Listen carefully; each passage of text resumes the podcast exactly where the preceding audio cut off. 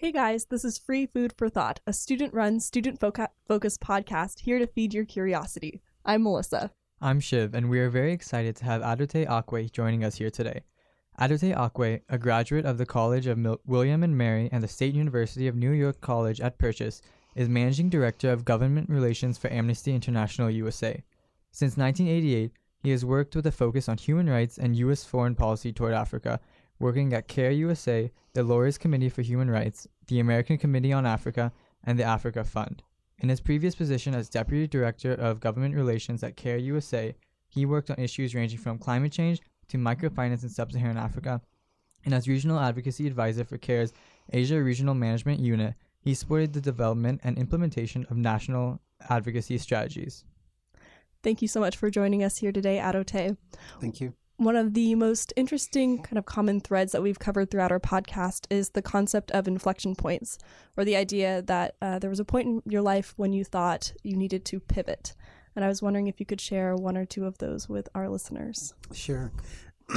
Excuse me. Uh, I think um, first I I grew up in a family of um, international relations. My father was in the Foreign Service for Ghana, and so I was surrounded by conversations about politics and about um, international affairs.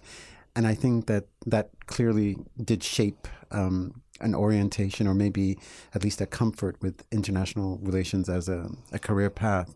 But I think very, very clearly the most important point was um, in college, freshman year. Um, actually, I think sophomore year, I had a teacher at the State University of New York who showed a documentary film called Hearts and Minds. And it was a documentary about the Vietnam War. And it was about the deception, the human rights abuses, the cost, um, both to the Vietnamese people, but also to the people in the US military as well as the US government who covered up um, and lied about the Vietnam War and its reasons. And um, I remember very clearly coming out of that film and feeling very, very devastated. Um, and at that point, I think I really did start to sort of see a path moving forward, fighting for justice, um, fighting to try and prevent those kinds of things from happening. And um, I really never really looked back. Um, so that that was clearly one major major point um, in terms of what I wanted to do with my life. The other, I would say, was um, uh, I had the opportunity of my first job working at the American Committee on Africa in 1990, which was the year apartheid fell and the year Nelson Mandela was released. And this organization was very small, very grassroots, had been doing student movements, you know, had been, you know, cyclostyling documents. That that's how old it was. And but it had been a very, very um, steadfast supporter of the solidarity movement and, of course, of the anti apartheid struggle. And so when Nelson Mandela came to the United States and he came to New York, um, you know, at that point, he was the most popular man, most famous person on the planet. There was a ticker tape parade in downtown New York. And, you know, we had an event. And the thought was that, you know, he might come, but chances were he wasn't going to make it. And we all went to the conference site. We did the conference, and then the afternoon was waiting to hear, you know, is he not going to come? Are we going to get the news? And then the Secret Service starts to show up. Uh, we're all kind of sequestered into the building. And before you know it, we're all told uh, they're, they're on their way. And we're thinking, this is really, really happening. This most important political prisoner in the world is going to come to our little rinky dink conference. and um, I was standing on the stage on one side to prevent people from rushing up the stage. And um, suddenly he walks on stage from the other side of this, uh, the other side of the building, and he shook hands with everyone on stage. He didn't just come and make a speech and leave. He said thank you to everyone. And I think that that was probably another significant inflection point because it was one of the few times where someone who is a role model actually truly genuinely lived up to whatever your dreams were of that person. It's amazing. Wow. That's a great story. Um, I want to kind of go back to the the Vietnam documentary and maybe ask you a little bit your questions on journalism and the role that that can play in sort of exposing, but also bringing to attention maybe things that people already know but need to um, sort of have be reminded of. Yes, Um, the um, I mean, the documentary um, was uh, it, it not only included you know footage of, of, of the battle scenes, but it included interviews of people, both Vietnamese as well as U.S. and it, it included um, you know uh, newsreel footage of. Um, of the American news media, you know, and their their questioning of what was going on, and um, for me, um, I think what I was maybe 18 at that time or, or 19. I knew of the Vietnam War. I was studying, you know, it's it's in, in, in international relation classes and history classes, but was not picking up on the human component of it. You know, um, it's one thing to study about, you know, um, something on paper, and then another to actually see the um, the, the people to see, unfortunately, you know, the massacre sites or the, the you know, the after the event type of thing, and um, and then to have it immediately followed by, well, this is what happened. This is actually what really happened, and this is how it was described, and this was the justification that was used. So, um, I think the power of of the of journalism and of, of documentary footage of even arguably of images to basically force or um, people to focus on things and to make things very immediate is is incredibly important. We at Amnesty do something like that when we um, when the organization was founded in 1961. You know, it was founded on uh, to fight for the rights of individuals, and it was it wasn't just that individuals were having their rights abused, but it was also that it humanized human rights. Um, up until then, you know, human rights was the work of governments. You know, governments signed treaties, governments adhered to treaties, governments broke treaties, and the rest of us were just um, uh, casual observers. And the, what Amnesty did, I think, which is the most significant, was it made human rights about human beings, about individuals, and it made it very personal. Um, if you were upset about the treatment of, you know, uh, Alexander Solzhenitsyn in the Rush in Russia or Aung San Suu Kyi in Burma, you actually saw the face. You you knew the personal story, and you were personally committed emotionally to working on that case. And I think that's what journalism is like. Also, it it it basically turns distant events into something that we all connect to. In that same vein, um, you have been uh, on Twitter tweeting about the so-called Muslim ban and the uh, wall, Trump's wall he's planning to build, and social media does enable that human factor, and it has it helps spread and the proliferation of information.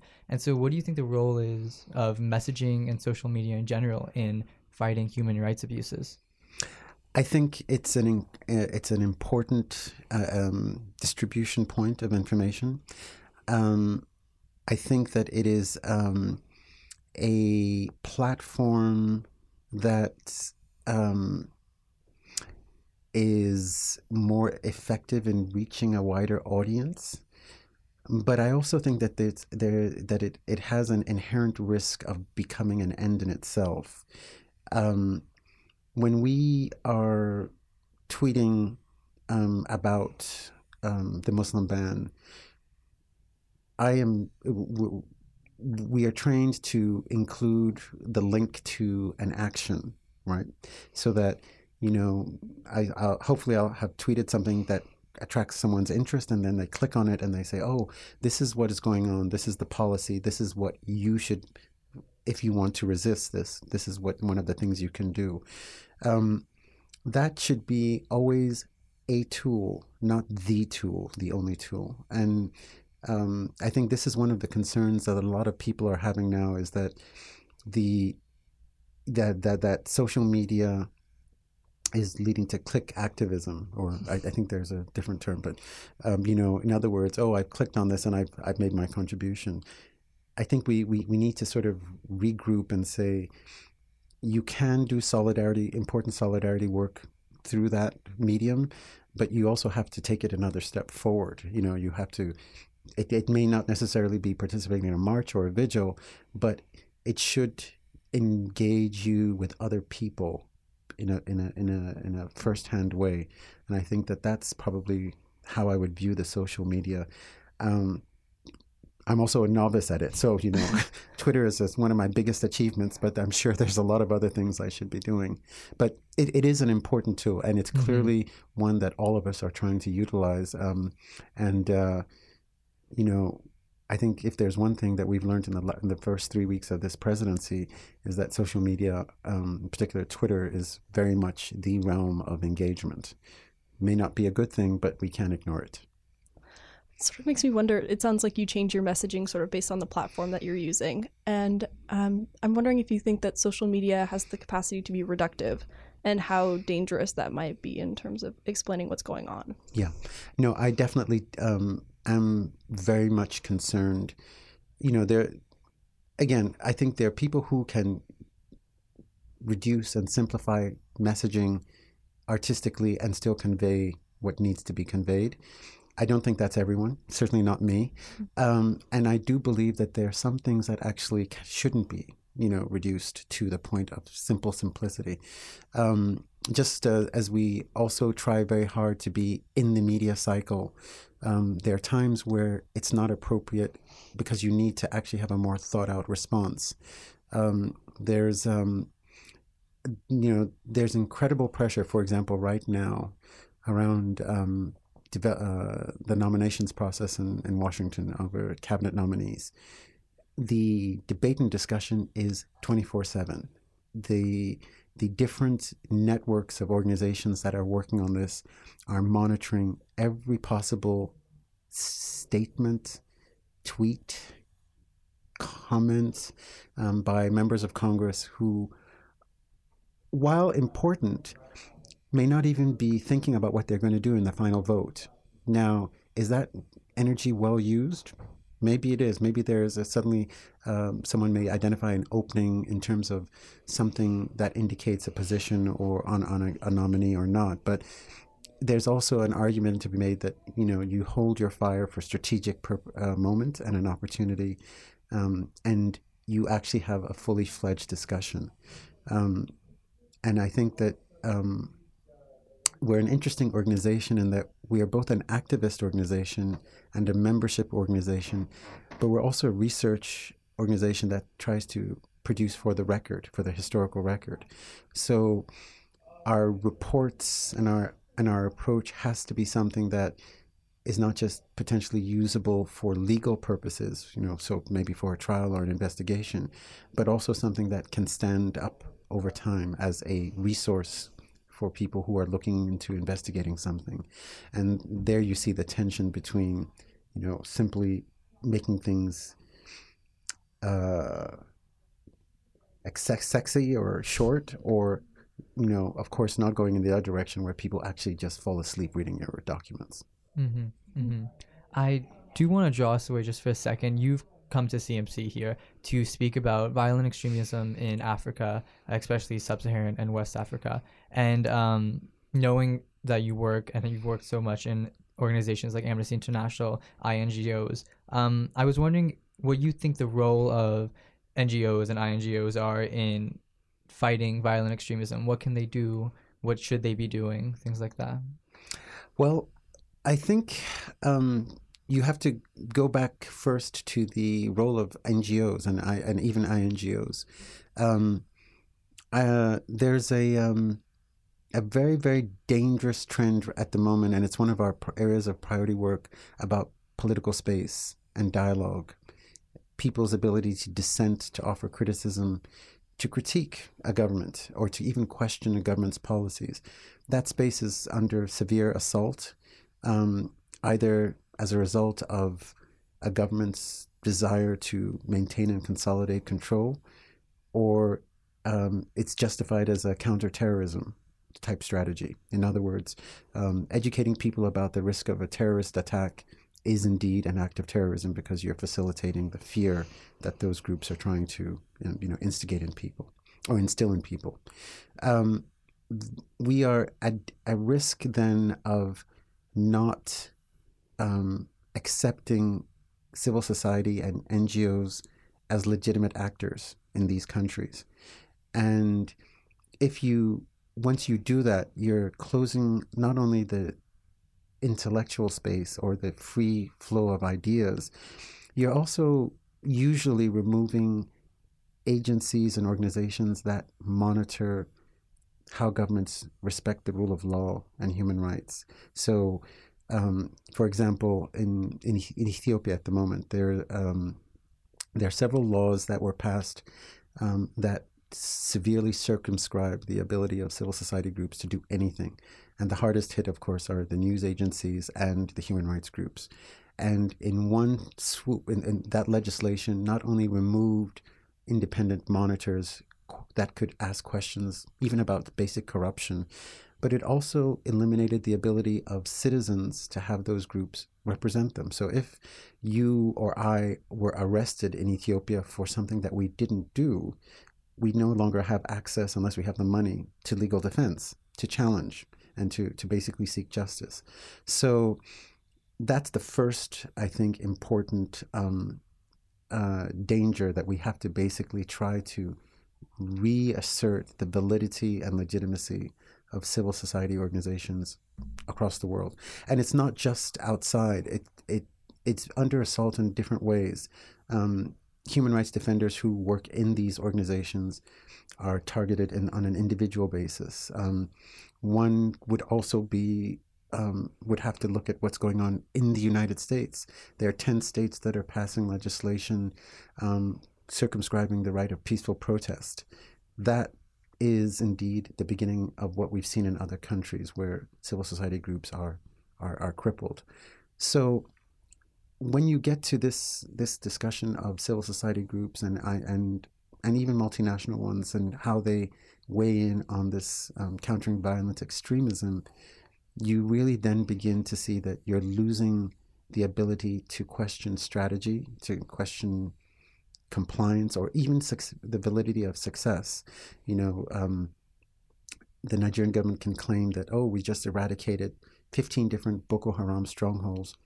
There's no independent confirmation. So we just have to take their word for it and move on.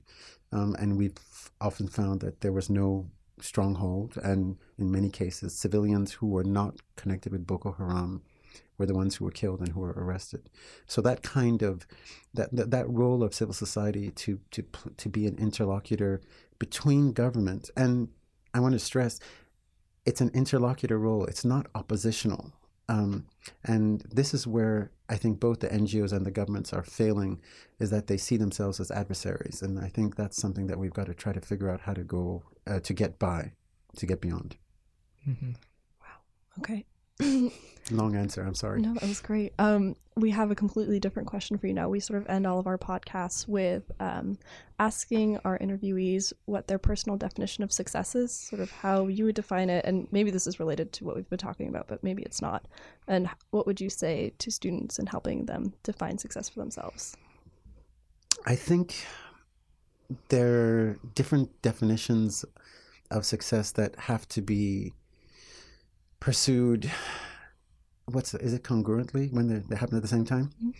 there's the individual and personal success which is extremely important because that's what centers you and gives you the joy to try different things.